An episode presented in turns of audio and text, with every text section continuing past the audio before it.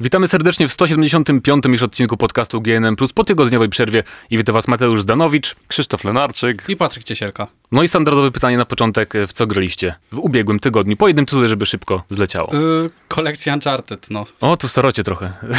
Przepraszam, nie, chcę, nie chciałem tak zabrzmieć. To jak ale... Uncharted starocie, to ja grałem w Wolfensteina Old Blood. A że tak zapytam, w Uncharted grałeś w te oryginalne wersje na P S trzy, czy to twój pierwszy kontakt? Yy, to jest pierwszy kontakt. Uuu, jak wrażenia? I nie masz wrażenia, że na przykład pierwszy rzecz nie wygląda jednak troszkę nie dzisiejszo? Troszeczkę tak, ale jest naprawdę dobrze zrobiony remaster. Mi się podoba osobiście. No tak, czyli opinie raczej zgodne z tym, co słyszę dookoła. Ja jakoś nie mam w ogóle ochoty, żeby wracać do Uncharted. Nie wiem czemu, to są dla mnie gry na raz.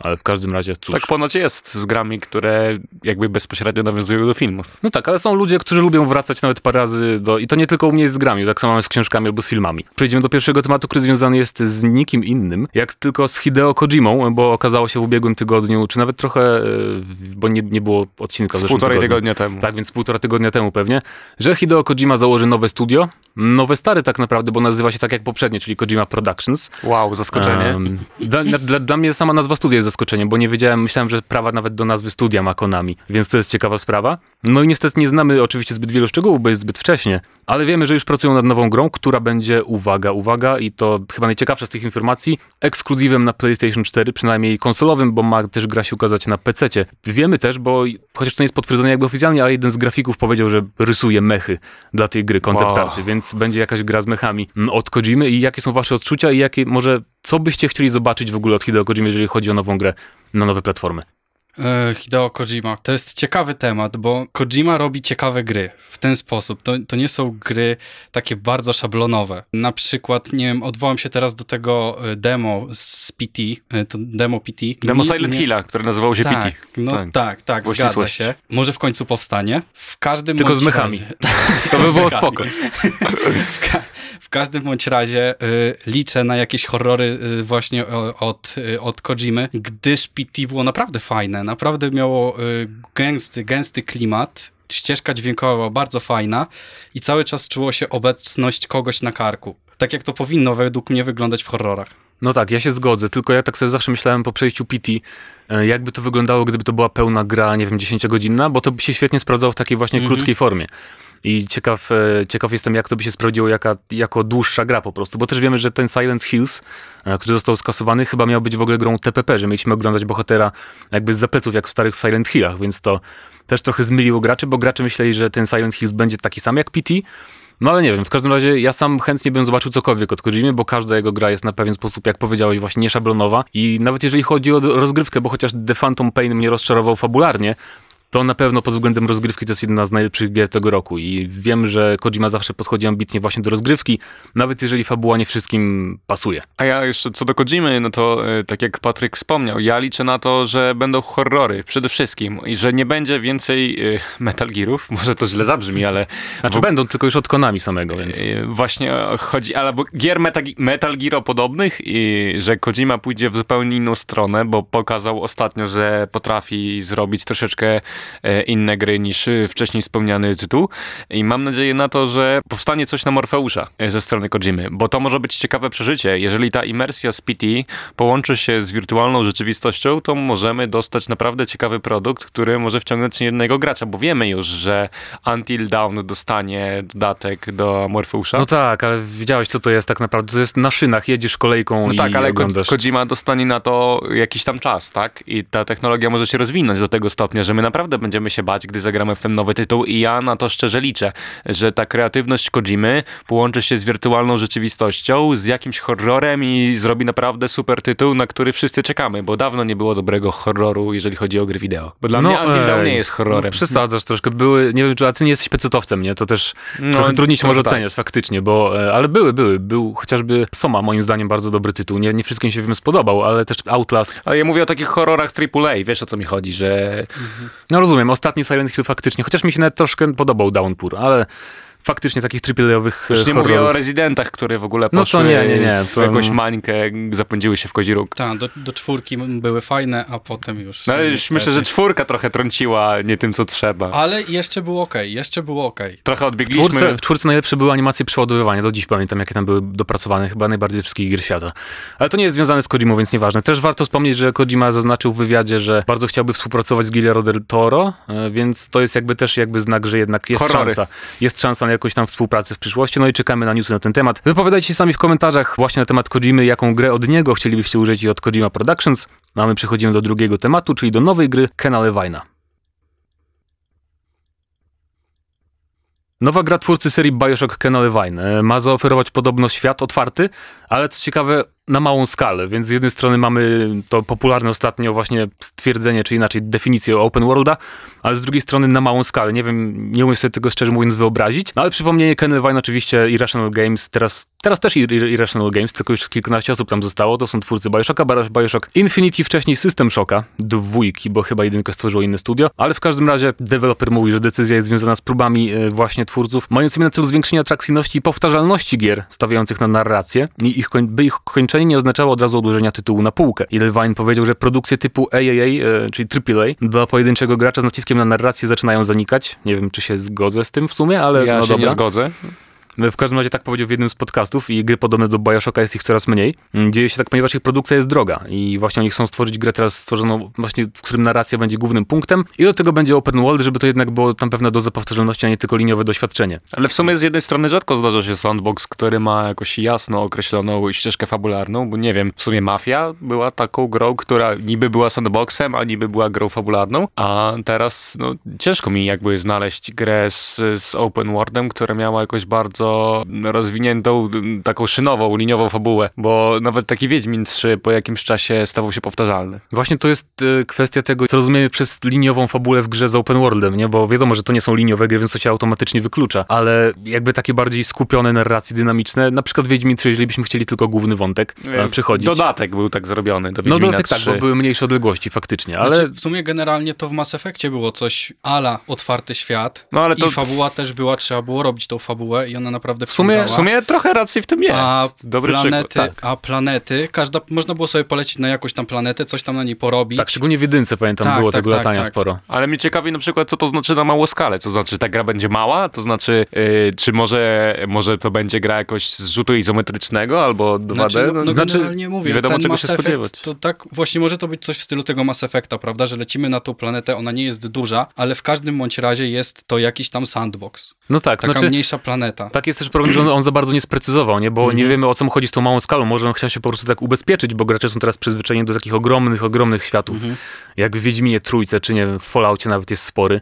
No, żeby potem nie było rozczarowania, prawda? No, dlatego powiedział, że będzie na mniejszą skalę. Tak jeszcze przyszło mi do głowy gry w stylu Dishonored, Deus Ex i Thief, czyli że gdzie mamy jakby otwarte mm-hmm. huby tak zwane, lokacje i... W wewnątrz nich robimy jakieś te misje. No to właśnie Mafia była tak zrobiona, że w sensie niby był otwarty świat, ale tak naprawdę mieliśmy wszystko podzielone na rozdziały, było to przydzielone misjami, przerywnikami. O pierwszej mówisz teraz. O drugiej też. Drugim? O w drugiej mogłeś sobie pojeździć po mieście, zatankować samochód i tak dalej, ale tak naprawdę musiałeś robić te misje, bo no ten otwarty świat nie oferował za dużo, a ciekawy wątek fabularny był jakby główną częścią tej gry. No tak, więc ciekawa jest, w ogóle graliście w Bioshocki? Takie ja, pytanie, ja trochę bo grałem, ja tak z góry ale... zakładam, że wszyscy grali w Bioshock. Bioshocka. Ja znaczy, próbowałem, grałem, ale... próbowałem, ale jakoś mnie nie wciągnął. No właśnie ten, tak ten, samo ten jak świat. Patryk. Mam Bioshocka kupionego jedynkę, dwójkę, Infinite i... Jeszcze Infinite chyba grałem najwięcej, bo mm, bardzo zaciekawił mnie świat pokazany w tej grze i mniej więcej to, że ten świat był żywy, a nie tak jak w tych starych Bioshockach, że taką upadłą dystopię zobaczyliśmy już. Znaczy generalnie świat był bardzo ładny. Świat był ładny. W Infinite. Był, tak, w Infinity. Był bardzo ładny, był fajnie zrobiony,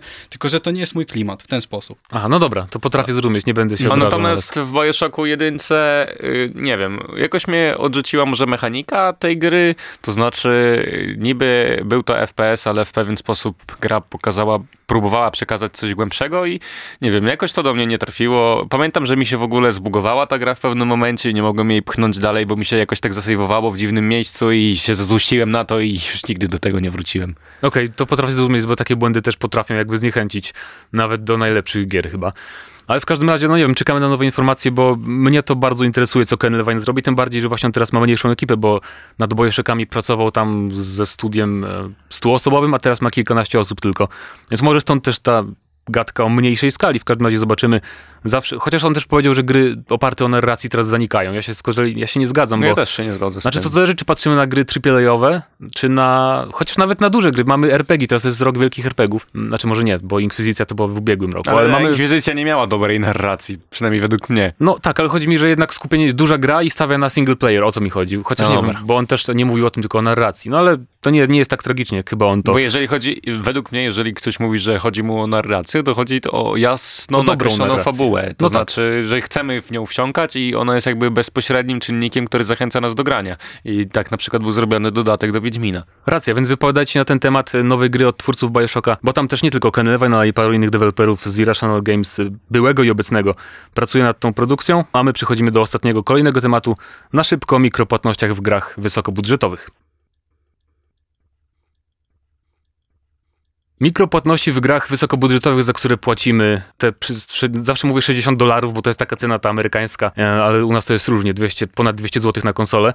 W ubiegłym tygodniu okazało się właśnie, że do Destiny po pierwsze wkraczają mikropłatności w formie po, możliwości podbicia sobie levelu do dwudziestego piątego i uwaga, cena takiego przedmiotu, który nam no, pod, podwyższa ten poziom, to jest około sto dwadzieścia złotych. Rozumiecie? sto dwadzieścia złotych, żeby podbić sobie level nawet nie na maksymalny, bo maksymalny to jest teraz czterdziesty poziom, tylko do dwudziestego piątego poziomu. I moim zdaniem to jest lekka przesada, jeżeli chodzi o cenę, bo nie mam nic jakby do samych mikropłatności, które nie wpływają na, nie dają nam przewagi na polu bitwy, na przykład w trybach, mm. tryb, w trybach PvP i tak dalej. Już cenowo Activision, widać, że to jest Activision, bo trochę przesadzają z tym wszystkim. A poza tym niedawno sobie w ogóle kupiłem Destiny, nie wiem po co, bo w ogóle nie grałem, jeszcze tylko pół godziny spędziłem w tej grze. I zastosowałem, bo jak kupujecie Legendary Edition, to macie dodatkowy to właśnie ten boost, który możecie sobie kupić Za, za te sto dwadzieścia złotych. I tak, mam dwudziesty piąty poziom, ale zaglądam sobie do zakładki skilli i nie mam w ogóle żadnych umiejętności. Muszę i tak grindować, jak, jakby, jakbym grał od początku, żeby zdobyć umiejętności. Ale w każdym razie jest jeszcze wiadomość o Call of Duty Black Ops trzy, które też otrzymało mikropłatności w tym samym czasie. I to też jest gra Activision, co warto jakby zaznaczyć. Przy czym tam to są tylko kwestie, no możemy kupować skrzynki, z których wypadają nam kosmetyczne rzeczy, że możemy sobie zmienić wygląd zbroi i tak dalej, i tak dalej. I chciałem was zapytać, jak się zapatrujecie właśnie na takie mikropłatności w grach, za które wcześniej płacicie pełne sumy. Czy to w ogóle pokazuje, jak rynek gier się zmienia? To znaczy, że te gry free-to-play y, pozwoliły zarobić dużo większe pieniądze niż gry triple A i tu się pojawia problem, że deweloperzy tak do końca nie wiedzą, czego chcą. Z jednej strony chcieliby zarobić pieniądze, a z drugiej strony chcieliby jakoś tam, żeby ten produkt był ich dobry i takie połączenie według mnie jest czymś złym, bo płacimy wielokrotnie za tą samą rzecz i no nie wiem, może jeżeli ktoś chce sobie kupić jakiś tam super miecz, który nie daje nic więcej niż y, wygląd, no to może nie ma nic z tym złego, ale jeżeli y, płacimy za grę, nie wiem, tak jak wspomniałeś wcześniej, sześćdziesiąt dolarów i y, musimy zapłacić, nie wiem, dwieście złotych za to, żeby być mniej więcej tacy jak inni gracze, to dla mnie jest to przesadą. I myślę, że też dążę to do tego, że kiedyś w przyszłości wszystkie gry będą free to play i będziemy płacić tylko za nie, jakby po części w mikropłatnościach albo w D L C, bo do tego to dążę tak naprawdę, bo płacimy dużo więcej za jakąś totalną głupotę niż za sam produkt. I to jest, to jest w ogóle dziwne, tak, że ludzie to kupują, bo gdyby ludzie tak nie robili, to deweloperzy by na taki krok się nie, w ogóle nie zapatrywali, nie patrzyliby na to, że można wsadzić mikropłatność, nie wiem, dwa tysiące wirtualnych. Znaczy, no to jest oczywista oczywistość, nie?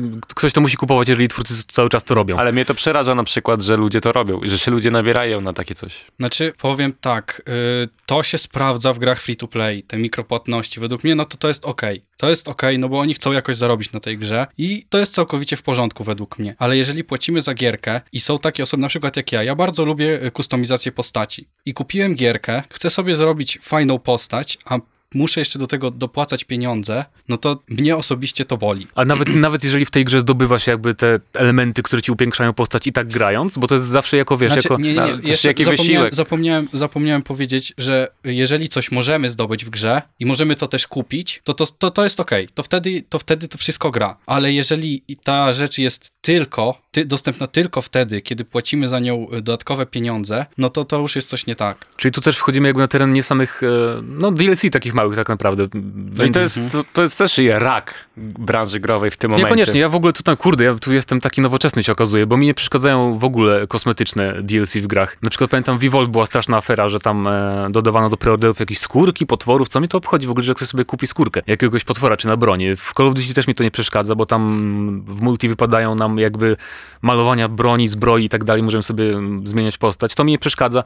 Ja też rozumiem, że dzisiejsze gry trochę więcej kosztują, nie wiem na ile to jest prawda, ale jednak nie sądzę, że wszyscy twórcy tak bezczelnie kłamią i robią to tylko, żeby jakby cały czas dodatkową kasę zgarniać, która nie jest im potrzebna. Więc okej, okay, potrafię to zrozumieć, ale na pewno y, nie zawsze jest to dobre, tak jak powiedzieliście. Chociaż nie, nie znam przykładu gry takiej triple A-owej, w której płacimy za coś, co daje nam taką przewagę jakby z, na przykład w walce z innymi graczami. Tego jeszcze nie ma, chyba. Dobrze myślę? Ja nie mogę żadnej mm, gry sobie przypomnieć. Ale zależy, jaką grę masz na myśli, bo... Jakąkolwiek, wiesz, że płacisz coś i masz przedmiot na przykład, który pozwala ci pokonać innego gracza. Jak weźmiemy taką Fifę yy, i... O Boże, Fifa, o nie, nie zaczynajmy, bo tam jest ten cały w karty te oboje. No właśnie, jest, jest ten tryb Ultimate Team i jeżeli ktoś y, lubi wydawać pieniądze, to naprawdę tam bodajże pięćset złotych na Xboxie One kosztuje... Ileś? dwanaście tysięcy FIFA pointsów. Tak, i tam to faktycznie ma wpływ, prawda, na to, nasze wyniki. No bo okay. jeżeli mamy dużo lepszych graczy, znaczy no tam to są też systemy wyrównowujące, już y, mniejsza o to, czy one mają sens, czy nie. W sensie wyrównowujące, że jeżeli ktoś ma lepszy skład, to jego zawodnicy grają gorzej niż y, ci, którzy mają gorszy skład.